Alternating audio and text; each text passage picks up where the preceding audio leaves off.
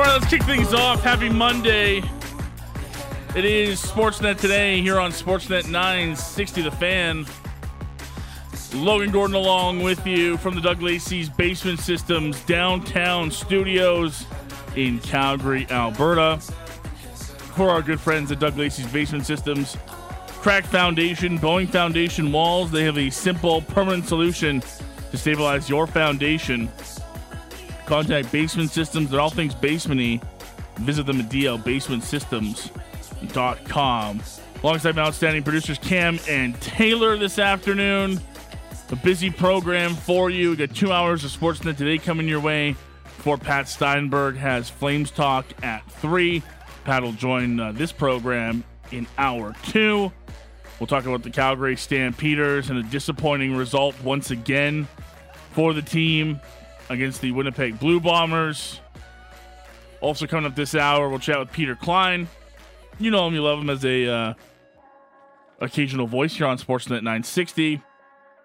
He's got his own podcast, the Couch uh, Potato Diaries, and uh, we'll get some UFC 292 reaction uh, from PK. Also talk about the Okotoks Dawgs and their championship season, as he was one of the voices of the Dawgs this summer. So coming up with that, uh, looking forward to hearing from PK as well. Patrick Dumas will join myself and Pat Steinberg in hour two uh, for an in-depth look at the Stampeders' loss to the Winnipeg Blue Bombers. So starting with what happened this weekend. Before we get to that, though, hello Cam, hello Taylor. Good afternoon. How are we this afternoon? Good, buddy. How are you? Living the dream. Taylor, how are we?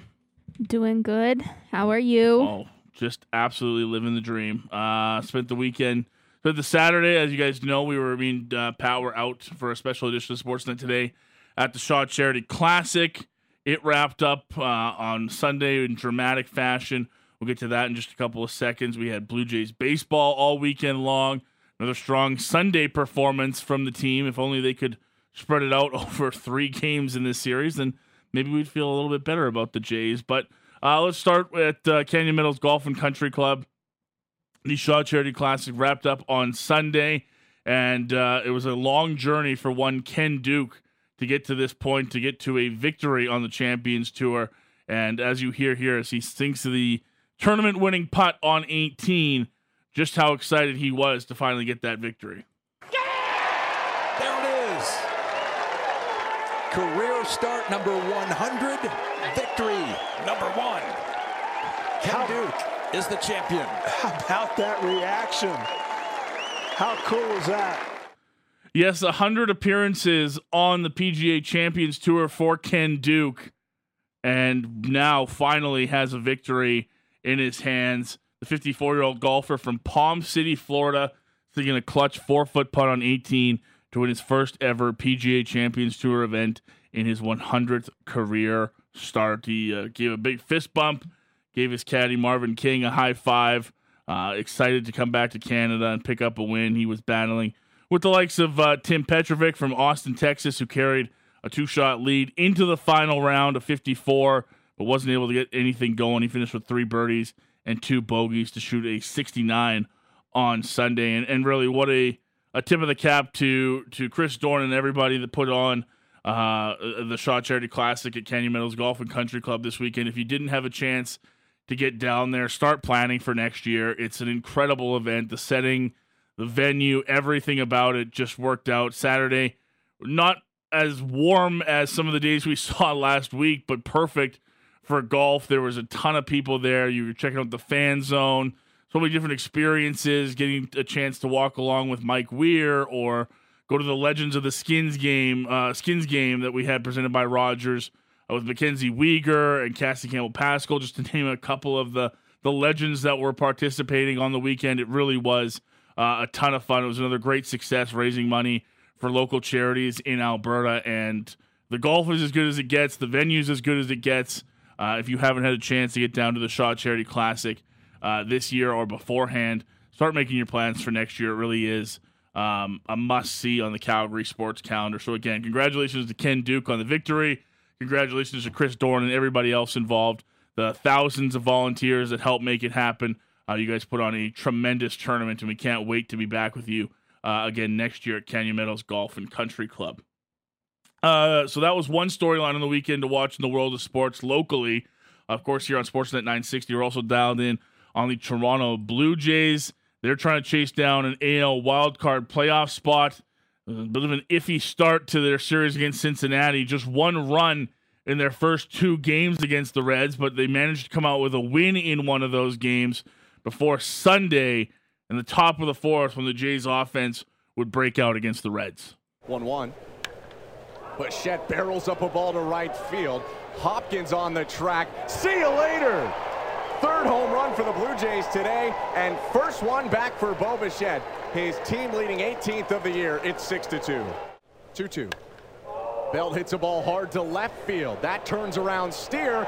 That ball's out of here. Two homer game, Brandon Belt. The Blue Jays go back to back. It's 7 to 2, and it's a derby day in Cincinnati for Toronto. 0 1. Springer slams a breaking ball to left, and that ball is gone.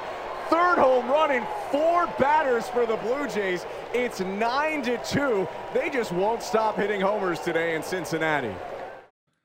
No, they wouldn't. Uh, that would lead to a 10 3 final on Sunday. Jays take down the Reds and take two of three in that series. Bo Bichette with the home runs. You heard Brandon Belt with a couple as well. Kevin Kiermaier got in on the action, and it was a very solid performance from Hyun-Jin Ryu. Five innings, four hits, two runs, none of them earned, over seven strikeouts and one walk.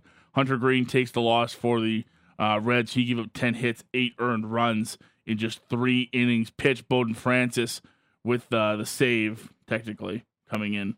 Uh, three innings pitched, not really, uh, when you're up seven runs, but uh, get some good work in for the Jays, who continue to battle for that wild card spot and have a very important series coming up now against the Baltimore Orioles, and they may have to do uh, damage against Baltimore without one of their key players, and that is Vladimir Guerrero Jr. He exited the game on Sunday dealing with middle finger discomfort. And not sure how long it's been battling for Vladdy. We did get a shot on the TV side of things that showed his uh, finger being wrapped up uh, when he took off his batting gloves. So clearly something that they've known about, but uh, no word yet on if it's going to require an IL stint. Is he going to miss a significant amount of time with it?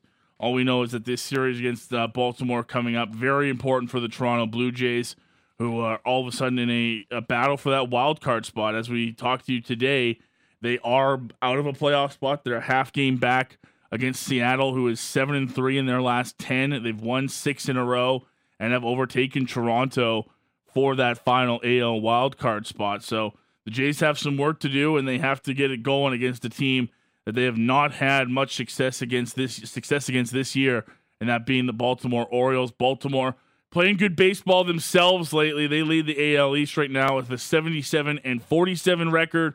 They're 7 and 3 in their last 10. They've won 3 in a row and they're off as well today getting set for that series in Baltimore tomorrow uh, against the Blue Jays for 3 in a row uh, from Baltimore. And look, Jays now looking at uh, Yusei Kikuchi start, uh, which is good news for them. Kikuchi's been strong all year long, but they've got to find a way to get some uh, wins against the AL East. That's going to be key, obviously, in this series. And then late as we head into next month, uh, a couple of key series down the stretch for the Toronto Blue Jays against Tampa Bay, against New York. Uh, if they want to find themselves in that playoff spot, and boy, they'd better find themselves in that playoff spot. We've talked about how it doesn't really feel like an AL wildcard win would be anything for the Jays this year, given how high expectations would be talk about if this team misses the playoffs, and it's a real possibility right now. They are trailing Seattle, as I mentioned, missing the playoffs, not entirely out of the conversation for the Jays at this point. Uh, what a massive disaster that would be for Ross Atkins uh, and company because it just this is a team that had much higher expectations, hasn't lived up to them to this point this season. But we're talking hopeful for multiple playoff wins if you're the Toronto Blue Jays this year. And as we sit here late August, the team looking outside of a playoff spot. And Taylor, uh, you bring our Jays report every single day. Big win for the Jays on Sunday. Good to see the offense get going, but still a little bit worrying. Seattle's been good lately, and now the Jays are out of a playoff spot. I mean, Seattle sold everybody off because they weren't going to make the playoffs, and now they're uh, in the playoff conversation, Yeah, which is slightly concerning to me. And I hope that the Blue Jays don't mess it up. Yeah, and look, it's it's frustrating because you're right. Seattle was a seller at the trade deadline. Since then, all they've done is win baseball games. They are in Chicago to take on the White Sox tonight. But I just mentioned it there. They've won six in a row. Uh, they've been on fire recently. Julio Rodriguez has gone crazy. Uh, they'll turn to Luis Castillo on the mound tonight. He's been great for them, nine and seven with a 3.23 ERA. And look, maybe that maybe the sense of being out of a playoff spot brings some urgency to this Jays group. But man, still a lot of the same old problems. And yes, they did score 10 runs on Sunday against the Reds. That's great news. But like I mentioned, the first two games they scored one run, and that's kind of been more of the constant for this Jays team that they've struggled uh, as they have all season with runners in scoring position, or even at times to get runners in scoring position. Uh, that's got to change down the stretch, or else maybe we are talking about a team that misses the playoffs. And I don't even want to think about what kind of changes could be coming to the Jays if that does uh, come to fruition. A team with, let's be honest, legitimate playoff and maybe even World Series expectations heading into the year.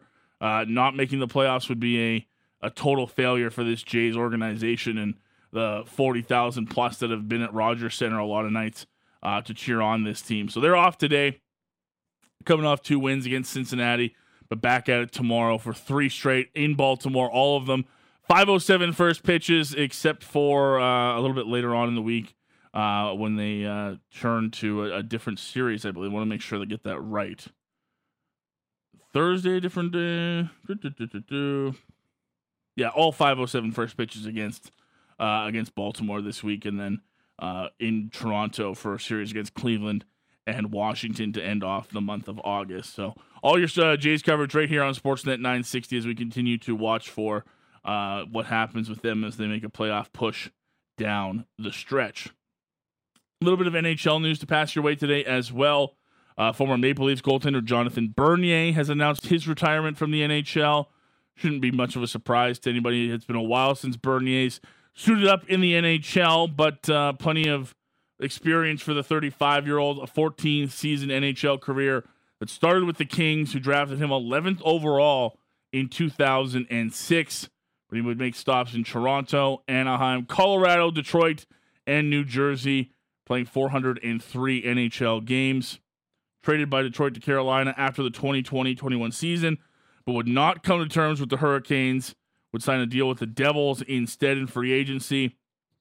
Played just 10 games that year and then missed all of 2022 2023 for a uh, hip injury that required surgery. Career record for Bernier 165, 163, and 40 to go with a 277 goals against average and a 912 save percentage. He won a Stanley Cup in 2012 as a backup with the Kings, but did not see any action during the postseason. Uh, as far as the Flames news goes, not much to pass your way. Uh, as usual, if you've been tuned in to, to Flames Talk with Pat as it's back uh, and made its return last week to the Sportsnet 960 airwaves and podcast feed, it's quiet time for the Calgary Flames right now as they try to get some work done before training camp, before rookie camp in Penticton, uh, and everything gets going. Hasn't been a ton of news. I guess the biggest biggest piece of news that we can kind of share is we did have Mackenzie Weegar on last week. Um, Pat talked to him about look, there's an impending uh, captain's decision to be made for this team. We talked about it a lot here. Since Mark Giordano left the organization, uh, Mackenzie Weegar told Pat last week on Flames Talk he would love to be the the next captain uh, of the Calgary Flames if that's something that was presented to him. We know that Craig Conroy and Ryan Huska have said to the you know fans and media at different points they are going to name a captain this year. It's something they feel is important. And now Mackenzie Weegar clearly throwing his hat in the ring. And I think he's gone a long way if you listen to some of the little things this offseason to really cement himself in, in Calgary as a as a full time guy. Him and his wife uh, purchased a, a, house here in Calgary this summer. Uh, he's been huge with our friends at Parachutes for Pets, uh, helping them out on the local front. That's just one of the many charity events and uh, organizations that uh, Mackenzie has associated himself with since coming to the city of Calgary. He was in town for the Shaw Charity Classic. He was part of the uh, Legends of the Game Skins game, which was raising money for charity. Him and Mike Vernon teeing up against Stuart Skinner and, and Curtis Joseph. Uh, so a guy that's really connecting himself to the city of Calgary and committing to that eight-year contract extension that he signed last season when he was acquired as part of the Matthew Tkachuk trade. And I've heard plenty of uh, Calgary Flames fans talk and, and hear about um, that they would be very happy to see a guy like Mackenzie Weegar come in and wear the captaincy. I feel like a lot of the Mark Giordano comparables fit with Mackenzie Weegar. Still think there's a good case to be made for a guy like Rasmus Andersson. I feel like Mikael Backlund is a name that's still out there, but I, I feel as though that conversation, given everything that's happened this offseason, given his uncertainty, his age going forward, I don't know if that's something that ever comes to fruition. Bax is certainly deserving for all of those things that I just listed about Mackenzie, his commitment to the city, um, you know, work off the ice, obviously the work done on the ice. Mikael hits all of those categories, but if it's a scenario where Bax is is okay looking towards a future with a different team and perhaps chasing a Stanley Cup in the last couple of years of his career, probably doesn't make sense to be the next captain of the Calgary Flames. Uh, Flames organization not keen on short term captaincy. We remember Gio went to the Seattle Kraken, was their captain for half a season before he got traded at the trade deadline. I don't think the Flames want anything like that. They want somebody that's going to be here for the long term. And you know, right now, Mackenzie Weegar is here for the long term, based just off his contract, and now, really, this summer, based on his words and actions, uh, committing to the city of Calgary. So that's kind of been the biggest news around the Calgary Flames the last couple of days. Frank Seravalli, our NHL insider from Daily Faceoff, um, did a DFL rundown that you can find on on their website, kind of breaking down the Flames summer. Uh, had a bit of an update on Elias Lindholm. I don't want to call it too much of an update. Um, because it, it is still sort of vague that uh, Frank essentially saying that Elias Lindholm's camp is is listening perhaps a little bit more intently when it comes to a, a contract extension with the Calgary Flames. So I'll let you interpret that how you will. To me, that doesn't sound like a large piece of news, if I'm being honest with you. We're into August. Uh, that contract has been on the table for a while for uh, Elias Lindholm from the Calgary Flames. So I would hope that at some point uh, Elias was listening very intently uh, to what the Calgary Flames had to offer because uh, everything that Pat's reported, that Elliott's reported uh, about the contract is that it's a very, very fair contract, very fair value uh, for what Elias Lindholm uh, could get on the open market. So I would hope that his camp's been listening the whole time. I don't know that at this point in August listening more intently. I, I really don't know what kind of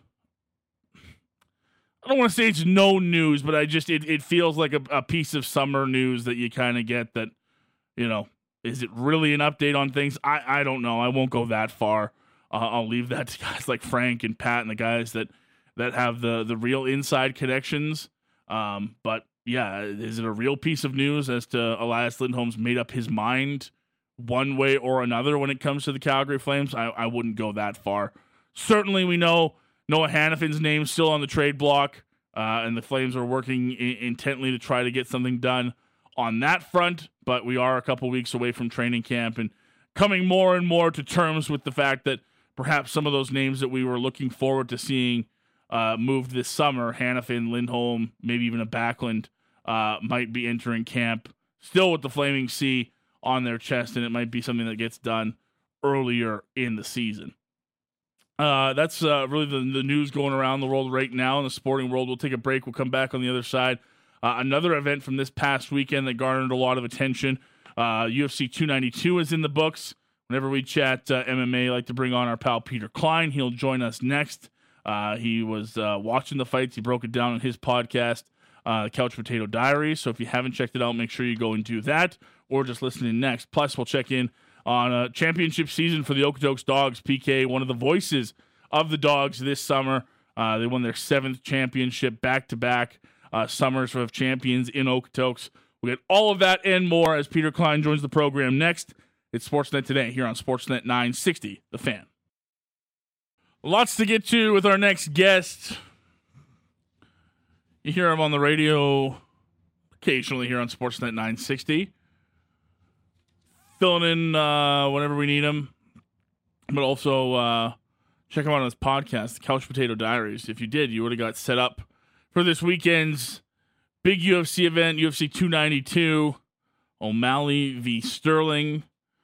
One of being some great performances. No one we'd rather chat uh, some UFC with as we kick off, uh, as we continue hour one here on Sportsnet today. Logan Gordon along with you from the Doug Lacey's Basement Systems downtown studios uh, on the Atlas Pizza and Sports Bar guest hotline. And welcoming our pal Peter Klein. PK, what's up, pal? How are you?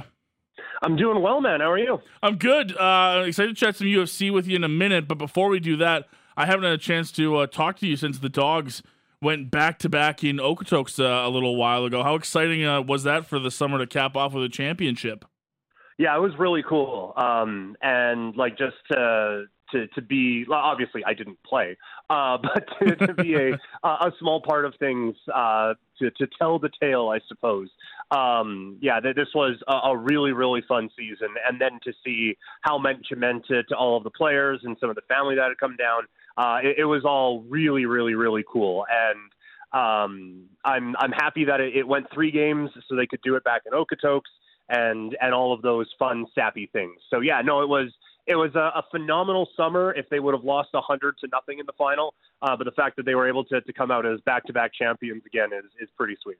And I always like to encourage people, and you can sort of attest to this that it's one of those unique sporting events uh, that we get around the city of Calgary. To go out to Seaman Stadium, it, really is a, a first class event. The baseball's been so good the last couple of years for the Okotoks Dawgs, results wise, but it really is just one of those extra fun things that you get outside of. You know, I think you associate the Flames and the Hitmen and the Roughnecks as usual with with the city of Calgary, but the Dawgs are, are right there as far as what you can go to in the summer and, and get good value for your money.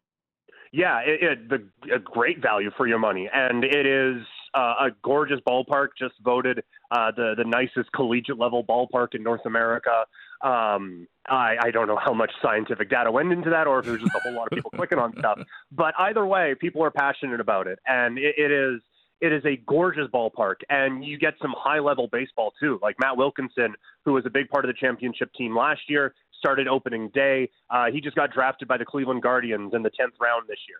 Um, so you are getting high level baseball being played as well. But no, it is it is a stunning, stunning ballpark, and it is just a, a quintessential way to, to spend your summer. And I cannot cannot recommend enough anyone heading down there. Um, if you can't, obviously catch the broadcasts online.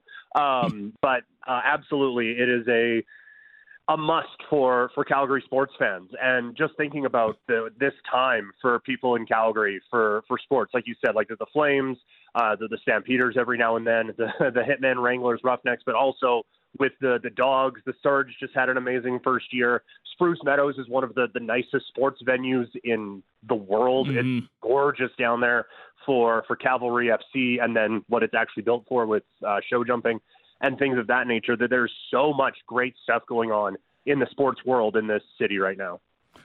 Uh, so I wanted to bring you on too to chat UFC 292. We wrapped up uh, another UFC pay per view in Boston over the weekend. I know you had a preview on uh, your podcast, Couch Potato Diaries. What was your excitement level heading into this one? And I guess did it live up to expectations? It absolutely did, and I was quite excited uh, going into this one. I um, I, I know it was a little bit lacking on the, the star power side. It's it's not often that the star power of an event is carried by the challenger in the main event, but it kind of seemed like that. But there was a, enough interesting storylines that I was quite intrigued. You go up and down the card, whether it's Chris Weidman coming back from a, a two-year layoff from uh, a leg break, or you have Marlon Vera, who's the last person to get a professional win over Sean O'Malley to have him fighting on this card to potentially set up that rematch if the main event ended up going the way that it did. And then Ian Garry, who is kind of wish.com Conor McGregor right now, and I think still finding his own way in that. But obviously, he put on a dominant performance, Zhang Weili, with a, a star making night. And then in the, the main event, it was either, oh, Aljamain Sterling is the GOAT of bantamweights, or you have a new superstar and potential realized. So in terms of big name star power, there wasn't a ton of it, but in terms of real life repercussions and, and what it means going forward, I was very excited with the, the potential of this card and then with how it played out. Uh, on the prelims, too, I guess it was worth noting as well uh, that the, the Ultimate Fighter uh, finale was, was taking place. We had a Canadian in, Brad Katona picked up a win uh, against Cody Gibson. Uh, now, I remember even back, like, I'll say five years ago, PK I mean, the Ultimate Fighter used to be a, a really big deal, and we used to get some some star power out of it. Does the Ultimate Fighter still carry that weight for someone as involved in the fighting world as you are, or is it uh, fallen away a bit given that there's that there's the Contender Series and there's a little bit more opportunity for guys to get into the sport now? It, it has fallen away significantly. Um, I, I think that that's why you're seeing things a little gimmicked up, like what they had this year, where it was returning vets against newbies, basically. Um, it's like you said, there are more avenues to, to get into the Ultimate Fighting Championship now. A, there's more fighters in the UFC now. When they were doing the Ultimate Fighter initially, there was like a pay per view every three months. Now you don't go two weeks without there being an event. So the, the promotion just has more fighters. So what it means to be a UFC caliber fighter has diminished over the last five years or so, and certainly over the last 10, 15 years. Um, and so because of that, the pool that you're drawing from isn't necessarily as strong. But also, as the years went on with the Ultimate Fighter, it became very apparent that the contracts given to fighters coming off of the Ultimate Fighter were more of a burden than anything. Yes, you are fighting on the the, the, the grandest stage of them all in terms of um, of mixed martial arts and the, the ultimate proving ground, as they like to say. But there was a bit of an asterisk on that. Oh, they get a one hundred thousand dollar contract. It's a one hundred thousand dollar contract spread out over like seven, eight fights, which again is more money than I'll make in that time. But if you are looking to advance your career, you are pretty much locked in to making ten, fifteen dollar or fifteen thousand dollars a fight for a while. Um, so you, you kind of get stuck where like running backs are right now in the NFL, where yeah, the money looks great, but by the time this contract is done, what's your earning potential going to be? So mm-hmm. it, it's it, it has been a I guess mismanaged brand a little bit in that sense, where I feel like they could have actually taken care of these guys and and really made it a, a, worthwhile thing, but they just they haven't, and it has fallen off both in, in caliber and in in reputation certainly. Well, and speaking of the the contender series, it's worth noting that Sean O'Malley did come out of the contender series, and now we, we look at him as a champion in the UFC. Uh, a pretty outstanding performance. It's a second round victory uh, against Aljamain Sterling. Let's start at the top of the card. PK, what did you make of of Sean O'Malley uh, and his performance in Boston on Saturday? Oh, just a masterful performance. Um, you, you get Aljamain Sterling kind of coming out of his own, and the the first round will not go down in the record books as one of the most exciting in the history of the sport. But I thought it was very telling as to, to how that fight might play out because the the thought that I had coming into this was a I had picked Sean O'Malley uh, to to win, so it, it, went exactly how I thought. but I, I, thought if if Aljamain Sterling was going to retain his title, it was going to basically look like the fight did, only the exact opposite, where it was going to be Sean O'Malley kind of pressing a little bit and Aljamain Sterling uh, Sterling. Uh, just kind of allowing O'Malley to to come into his own world. Instead, it ended up being the champion, or now the former champion, kind of pressing a little bit. He gets caught reaching. It's phenomenal footwork to take the step back, and then the right hand is pinpoint. I had no problem with the stoppage at all, but I, I thought the poise of Sean O'Malley, well beyond his years, um, inside that cage, that was it was truly impressive to to see the patience that he displayed, and then Aljamain Sterling, one of the best to ever do it at 135 pounds, makes one mistake, and O'Malley makes him pay for it. It was just it, it was uh, it, it, put the art in mixed martial arts that's for sure. Um uh, you, you, mentioned part of it there but i did want to get more into the stoppage because that was uh, i guess one of the talked about things afterwards. And part of me wonders pk if if rogan doesn't say anything about it on the commentary how many people actually bring it up? Because i'm with you i didn't have a problem with it i thought aljamain was just barely holding on and was taking some major major shots, and I think the referee stopped him from uh, a beating that was only going to continue. But I, I, I kind of, and I'm not even blaming Rogan. I know what his job is, and I get you say things as you see them happen. But I really wonder if he doesn't mention it, how many people actually bring up the stoppage in that one. Yeah, if you watch that fight on mute, you have no idea that there was any controversy at all. Um, and yeah, like I, I actually thought like the, the broadcast did themselves dirty on that a little bit because they they went from the punch and then they cut to the final couple of punches. And yeah, if it was a couple of punches, then you let Aljamain Sterling try to to get his wits about him and and grab a leg. But it was several consecutive blows um, that that was rained down. It's just that they edited on the the broadcast for highlight form and so when you see the final couple of punches, it's like, ah, well, this guy was a champion and he's undefeated in his last nine. It would have been nice to, to give him a crack at it. But when you watch the the full thing play out, a, I think he was out for a second, and then just as, as gruesome as this may sound, kind of got punched back to consciousness. Um, like I, I think he kind of woke up again in the middle of getting punched there, and so I I had zero problem with that stoppage. If they would have let it go on a little bit longer because it's a, a champion losing his belt. You, you certainly could make that argument, I suppose, but just just watching that fight, I, I did not feel like we came away with an unsatisfactory finish due to a referee stoppage. I, I thought it was the right call.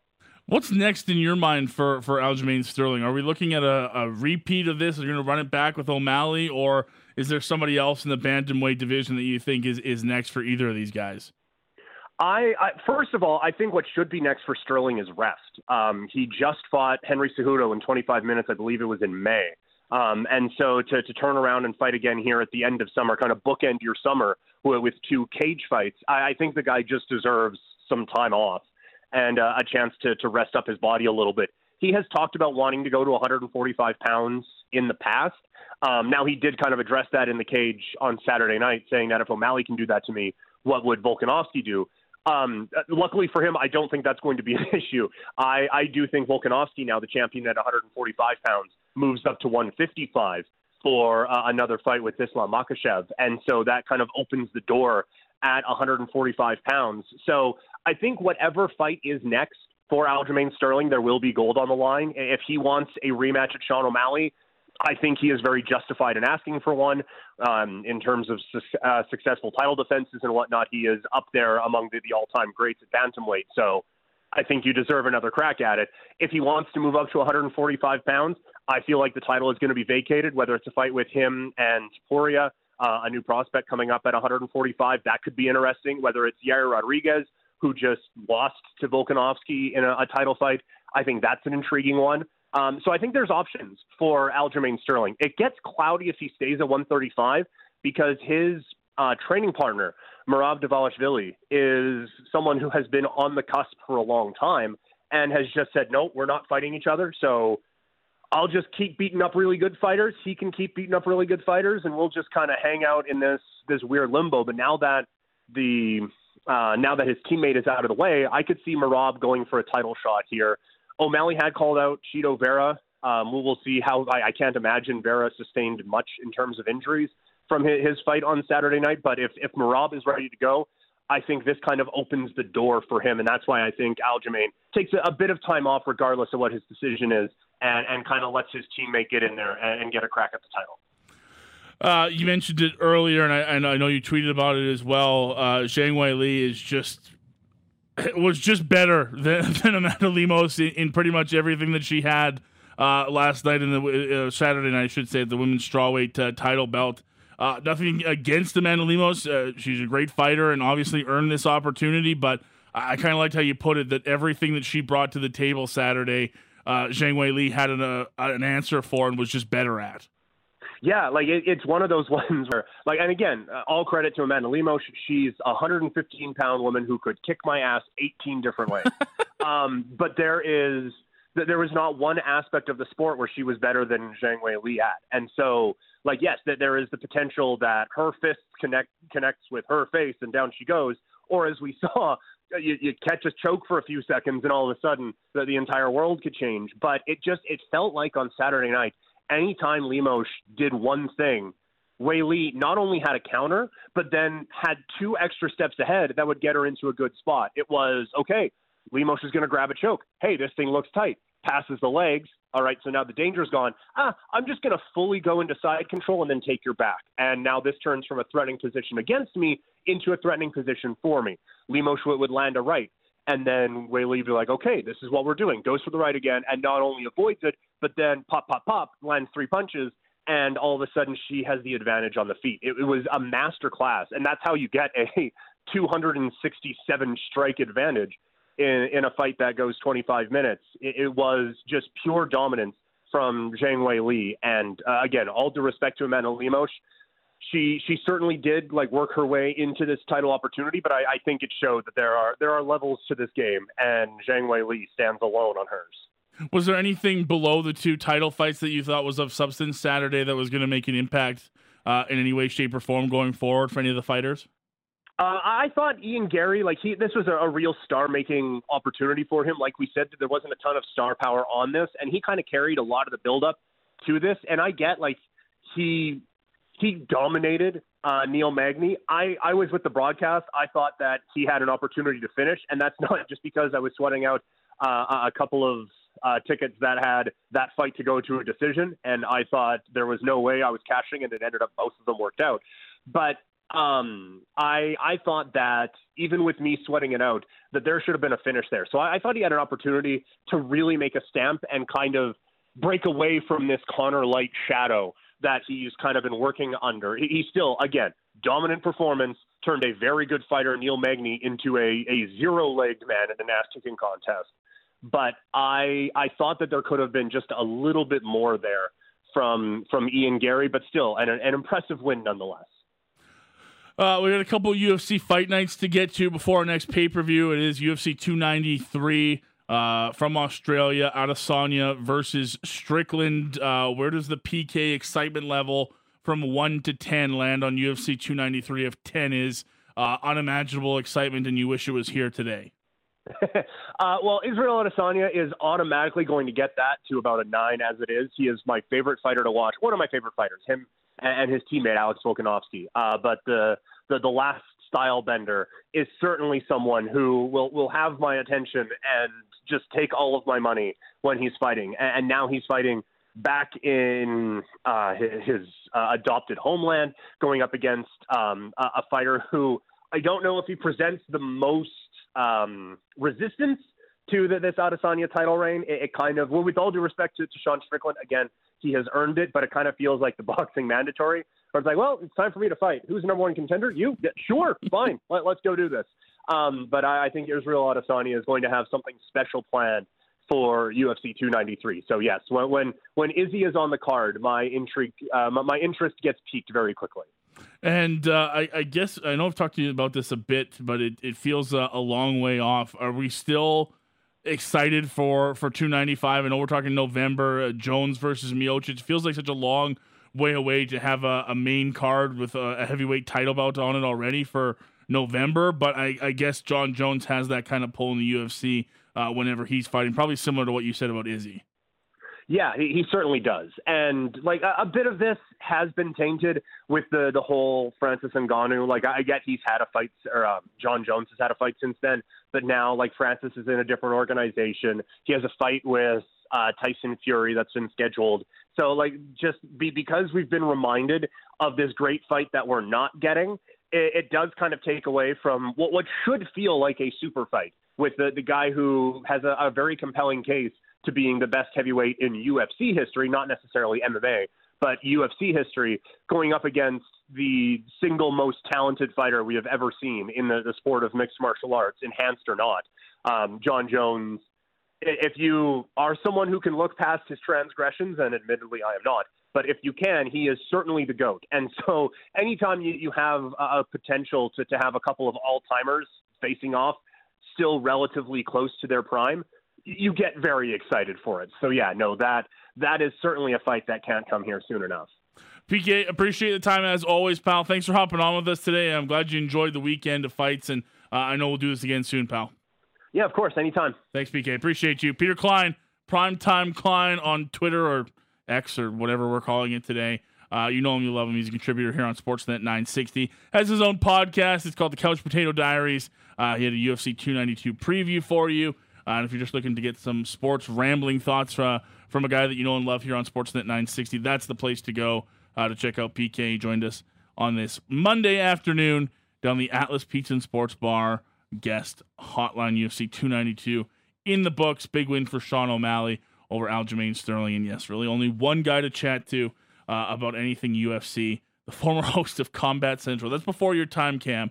But there uh, at one point was a show with uh, PK uh, and our friend G Ron over at 660 called Combat Central that ran on weekends here uh, on Sportsnet 960 and had its own little cult following. Oh, I like it. This is something I got to learn about some of the more the lore of some of the older shows here at 960. I'm still still getting caught up. Yeah, there's a lot of uh, there's a lot of little ones. It's like the Jays report.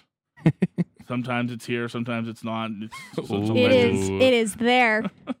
it is. It's been there. Is Is that a shot? no, Oh I'm just goodness. talking. I'm just saying it's one of those great things that you listen to and you're going to talk about forever on the Sportsnet 960 airwaves, just like uh, Combat Central. Jays reports right up there. I like it. You'll have to listen to those. Those were the good days. Absolutely. Uh, yes. So again, Peter joining us down the Atlas Pizza and Sports Bar guest hotline. Uh, it'll be up shortly on the podcast. If you missed any of it, uh, Google, Amazon, Spotify, your favorite pod catcher. Uh, catch all the Sportsnet 960 content. Flames Talk, which is back uh, for the summer uh, and into the fall as we get closer to the flame season. Uh, you want to listen to the big show with Rustic and Rose, Sportsnet Today. Uh, all of it available on our Sportsnet uh, family of podcasts. Again, wherever you get your favorite podcatcher, the pods go up moments after every hour finishes here on Sportsnet 960. We will take a break. We'll come back on the other side. Jump into hour two. Lots of CFL conversation happening around the corner. Pat Steinberg will join us for the second hour. We'll also uh, dive in with the uh, Calgary Stampeders and the Winnipeg Blue Bombers with Patrick Dumas, our Stamps reporter here on Sportsnet 960. He was at the game uh, between the uh, Bombers and the Stampeders. Just a, another disappointing offensive performance from the Stamps. We'll get into all of that and more as we roll on to the second hour of the program. It's next here on Sportsnet 960, The Fan.